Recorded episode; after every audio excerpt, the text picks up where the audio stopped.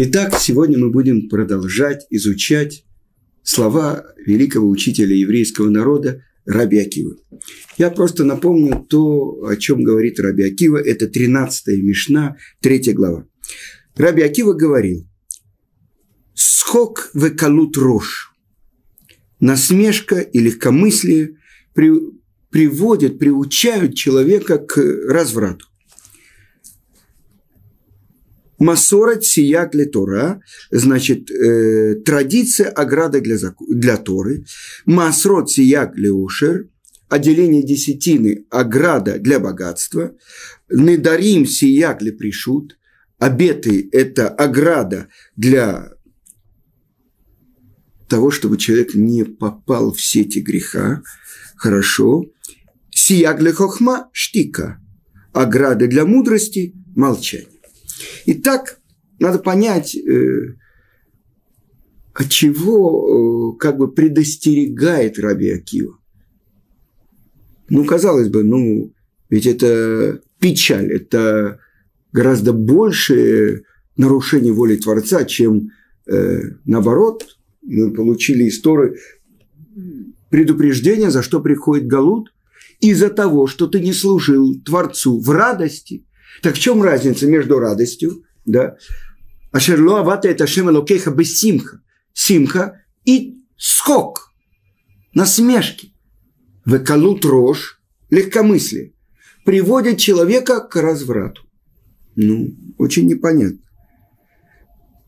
Э, и почему, например, Раби Акива не сказал э, глубокомыслие, противоположность легкомыслию, да, и страх – это то, что защищает человека, ограда. А это то, что приводит человека. Сказано насмешник – это как щит, который смазан жиром. Сколько бы стрел туда не пыталось попасть, они все отскакивают.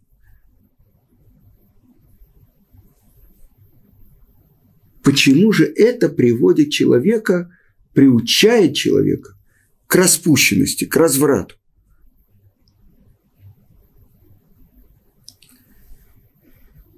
Больше того, Талмуд приводит, что ну, когда большая заповедь веселить жениха и невесту во время свадьбы.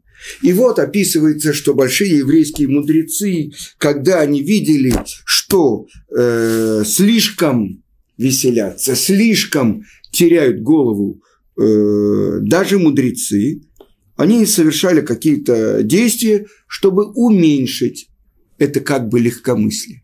Рав сказано во время свадьбы его своего сына, э, Раваши составил Вавилонский Талмуд. Когда он увидел, что еврейские мудрецы слишком э, веселятся, он взял стакан. Это из белого стекла. Это стакан, который стоил огромные деньги. Ну, если бы сейчас сказать, один бокал, который стоит, ну, я не знаю, 5 тысяч долларов. И перед всеми его разбил. Тогда все немного остановились. Может быть, из-за этого обычая, который был, ну, из-за этих вот нескольких случаев, который был во время свадеб э, еврейских мудрецов, есть у нас обычай, когда под хупой жених разбивает стакан в память о разрушении храма. То есть, э, когда будет веселье, когда будет полная радость,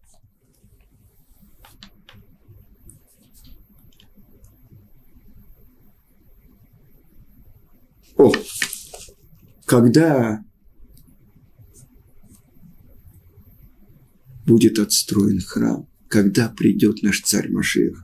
Так написано в Талмуде. Амар э, сказал Раби Йоханан от имени Раби Шимона Бар Йохая, ученика Раби Акива.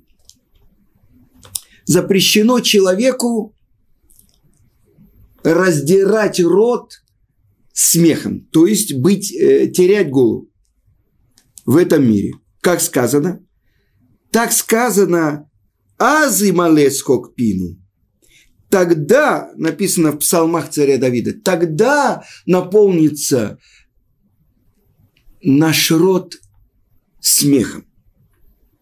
Когда? Когда скажут среди народов, Игдиль Ашем Ласот и Меле, великое сделал Творец с этими, с нами. И сказано так про Рейшлакиша, ученика и Хеврута Раби Йоханана, когда он услышал это от Раби Йоханана, никогда больше полностью не овладевала им радость и смех. И описываются разные события. Несомненно, это большая радость у отца, когда он женит сына или дочь. Но как, чтобы схок, это насмешка и легкомыслие не овладевали человеком. Но сказано по-другому. Маргилим, что значит приучают, эргель – это привычка, ле-эрва, к э, нарушению мы бы могли подумать, ну что это такое? Э, еврейские мудрецы, они защищены броней мудрости. Это про них тоже можно сказать, и это мы видим из Талмуда, то, что э, как большие мудрецы останавливали эту радость. Больше того, объясняют комментаторы, что это значит приучают к разврату. Когда человек э, ведет себя легкомысленно, с чужой женой, даже со свободной, сказано, что он должен быть очень э, в рамках, не терять голову. Почему? Например, человек входит в холодную воду. Сначала его бьет оторопь, его все тело покрывается пупырышками. Постепенно он привыкает. И оказывается, таким образом действует маленькое нарушение.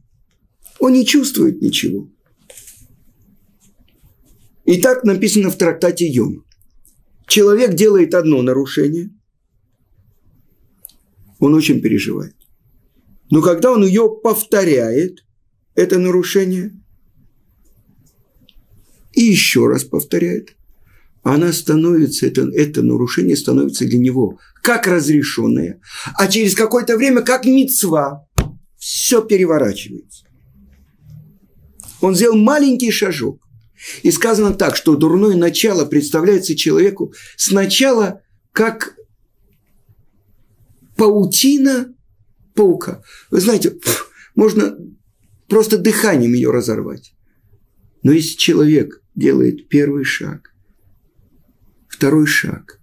Она становится как вожжи, которым запряжен он и которым управляет его дурное начало.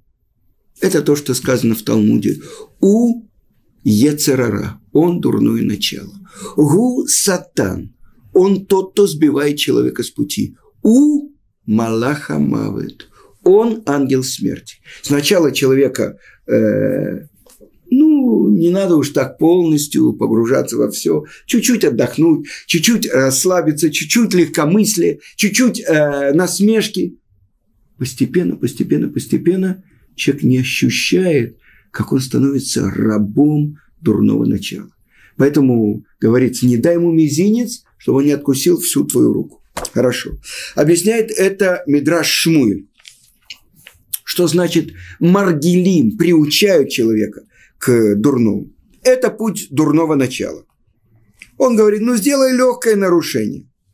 А после этого он увеличивает, увеличивает воздействие и власть над человеком. Это то, что называется сила нечистоты, которая овладевает человеком –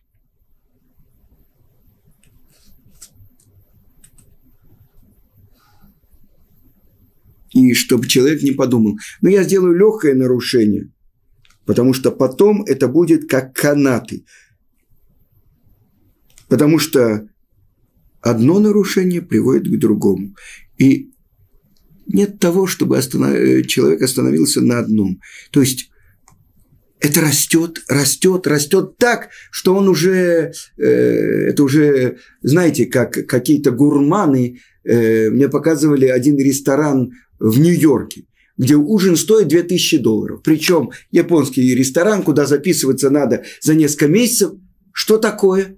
Там подают такое, ну, не простой там, я не знаю, бифштекс или что-то, а из чего-то это то, что человек, уже ему не хватает обычного, уже он хочет дальше, дальше. Это я говорю пример для понимающих э, на уровне еды. Идемте дальше. И это то, что пришел Раби Акива научить. Что насмешка и легкомыслие, кажется, что это легкие какие-то, это вообще ну, почти не нарушение. Они приводят человека к тому нарушению, за которое человек должен отдать жизнь, но не нарушить. Вы знаете, убить, поклониться идолу или разврат, чтобы не совершить это, человек должен даже идти на то, чтобы его убили, но не нарушить. Так вот, о чем говорит Раби Акива. И поэтому я хочу вам привести один пример. Это то, что впрямую написано в Таре. Когда ты выйдешь на войну против врага своего. Китицы. И увидишь там женщину красивую и так далее. Потому что там была привычка у народов мира, чтобы своих дочерей одевать самые праздничные платья, когда идет война, чтобы они отвлекали э, нападающих. И дальше эта глава сказано, что Тара разрешает ему во время войны быть с ней. А после этого он не имеет права быть с ней, он должен привести ее в свой дом. Она стрижет полностью свои волосы, она снимает это нарядное платье, а и запрещено и стричь ногти. И вот и она должна оплакивать месяц своих родителей, которые погибли и так далее. И если после всего этого этот человек женится на ней, то трактат Санедрин говорит, что от нее, у него может родиться сын бунтующий, сорер у Муре, сорер, сходящий с пути, Муре, который сам становится учителем своих родителей, то есть бунтующий. Что он делает? Ворует деньги у отца, покупает огромное количество мяса, огромное количество вина, не может сдержаться. И причем э, эта глава в Торе Бен Сореру Муре, это именно в период от 13 до 13 с половиной лет, есть мнение 13 лет и трех месяцев. И вот это родители предупреждают его, за первый раз они дают, дают ему мудрецы удары палками, а второй раз его должны убить. Как мальчика 13 лет и так далее. Сказано, амда Тора аль-сов гомру, аль-дат гомру. Тора видит, чему это может привести. Сейчас он только ворует у отца, покупает, не может сдержать свои страсти, вино, мясо и так далее, а в конце он будет стоять на перекрестке дорог и грабить людей. людей. Пусть он умрет до того, как он совершит все это. С другой стороны, в Талмуде сказано, никогда такого не было. Зачем же Тара говорит, учи и получишь плату, чтобы предупредить. К чему это может привести? Но с чего? Тара разрешила – красивую женщину, которую видит человек на войне. Ну как это можно понять? Кто шел на войну? Вамилхемет решут, а Торам Кто шел на войну в еврейском народе? Только цельный праведник, который даже не делал нарушения Дерабону. Человек, который, надевая ручной тфилин, после этого что-то случайно сказал, и он должен произнести благословение на головной тфилин, он уже на войну не шел. Как так? Ну что это за... Он на войну цельный праведник. Так как же цельный праведник увидит там красивую женщину, девушку и, и тогда... Как Тара ему... Как это можно соединить? Хофельскайм идет на войну. Вы понимаете? Э, я не знаю, Хазаныш, э, Равшах, вот они идут на... Э, Равицкак Зильбер, вот. Это все, невозможно это себе представить.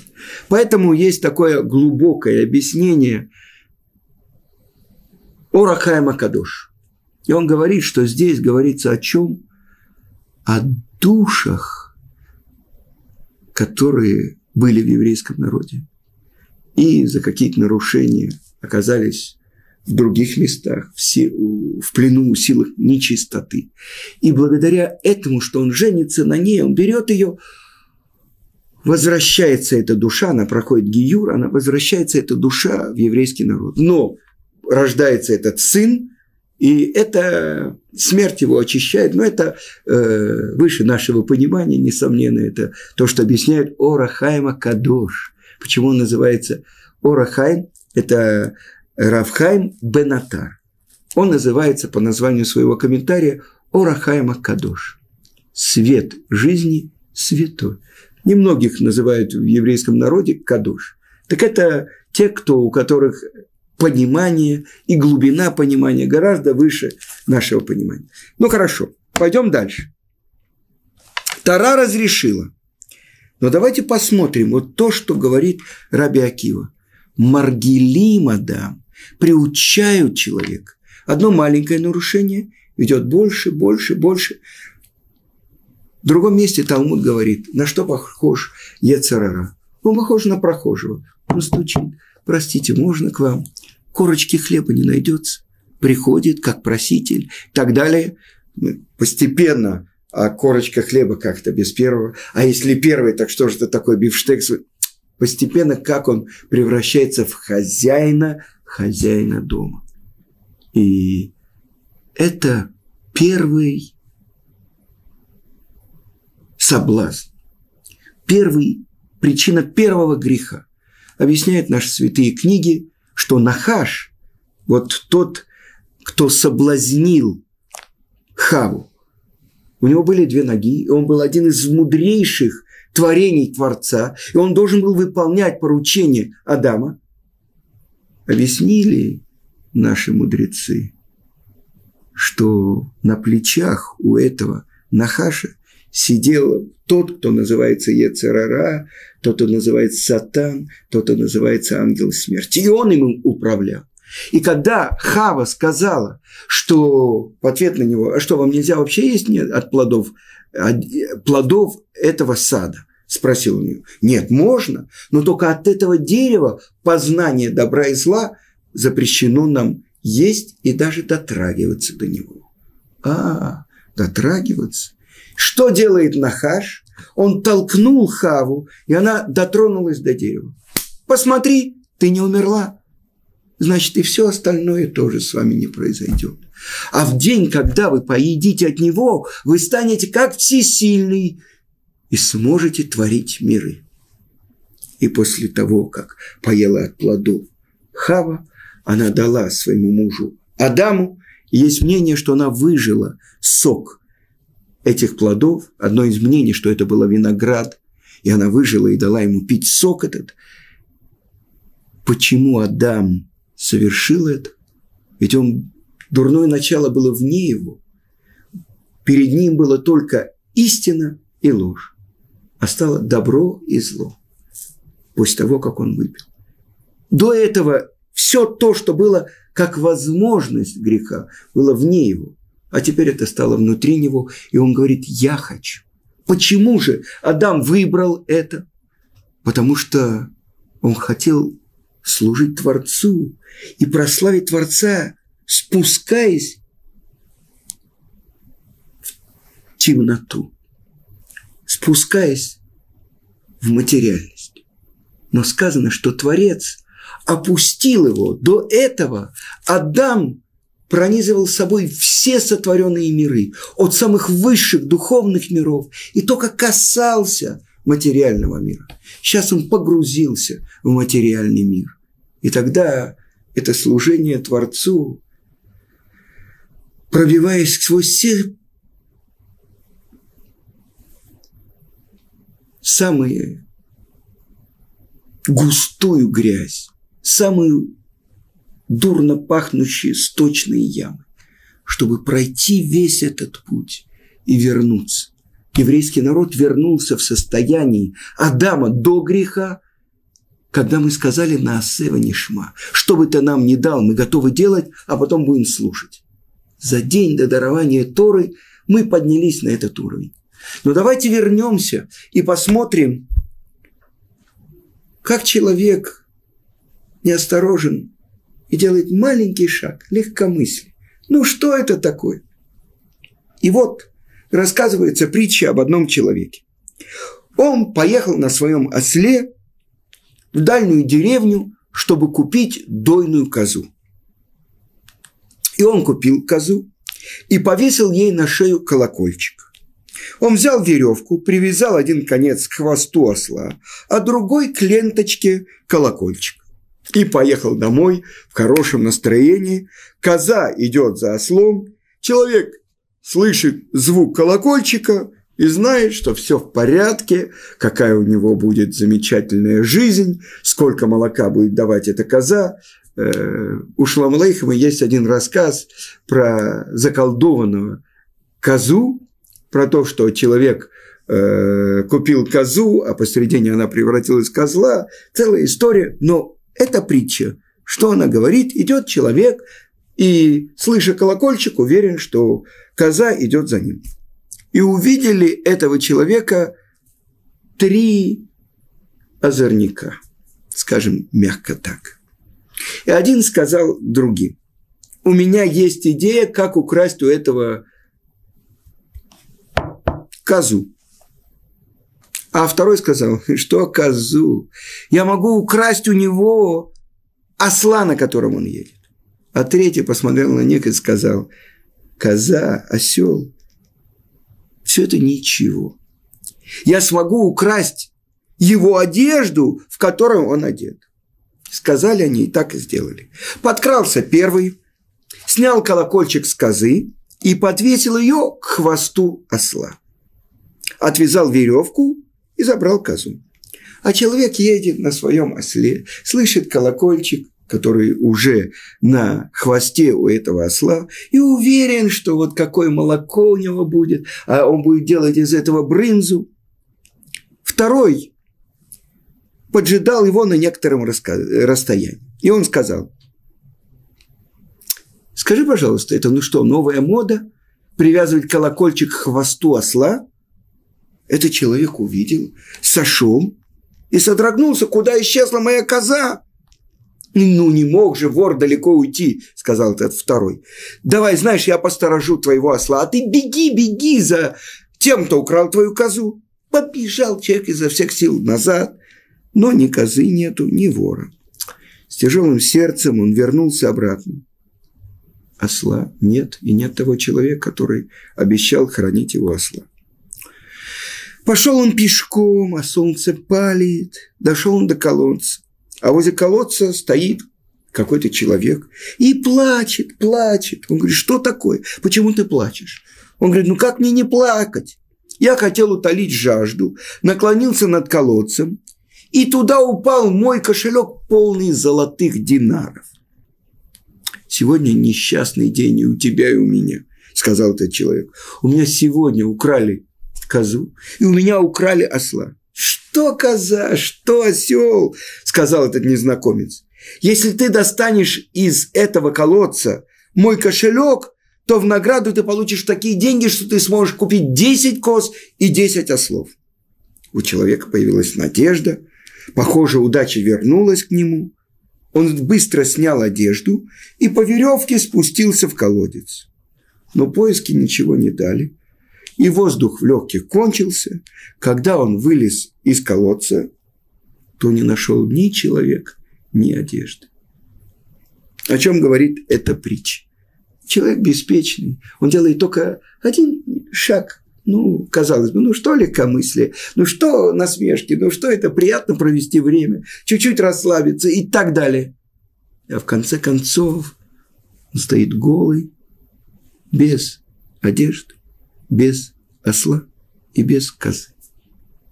И, к сожалению, эта притча очень часто напоминает э, нам самих.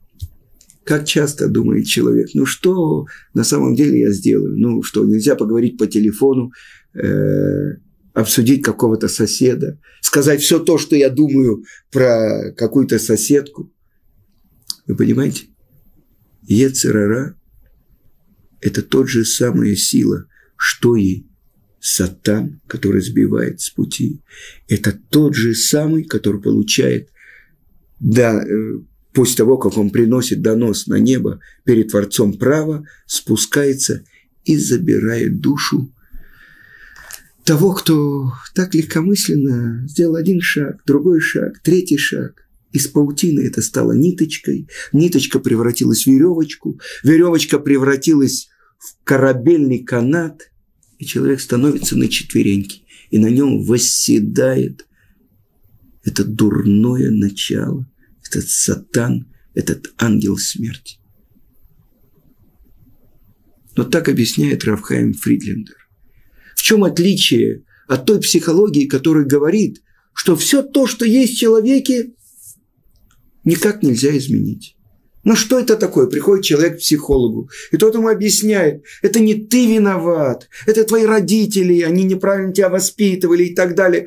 Ты, э, у тебя есть причины, почему ты так, а не по-другому. Или другое какое-то свойство есть у человека, э, которое запрещено по Торе. Говорят ему, ну что это такое? Это же природа, это не болезнь.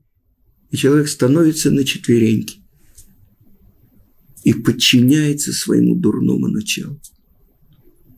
И так написано в Талмуде. Говорит Творец, я сотворил дурное начало, и я сотворил единственное лекарство против него – это Тора. Только благодаря этому человек может защититься от дурного начала. И это только первый шаг, что мы прочитали, что скок насмешки, выколут рожь и легкомыслие приводят, приучают человека к разврату. Страшные вещи. Сказано, кто является мудрецом, тот, кто видит зарождение. Руэйта нулат. Один шаг, куда он может увести. Но на сегодня это слишком у нас серьезный был урок, и поэтому мы должны быть очень сосредоточены, очень серьезны, очень глубокомысленны, ибо Израт Ашем – Творец, чтобы защитил нас от легкомыслия и насмешки.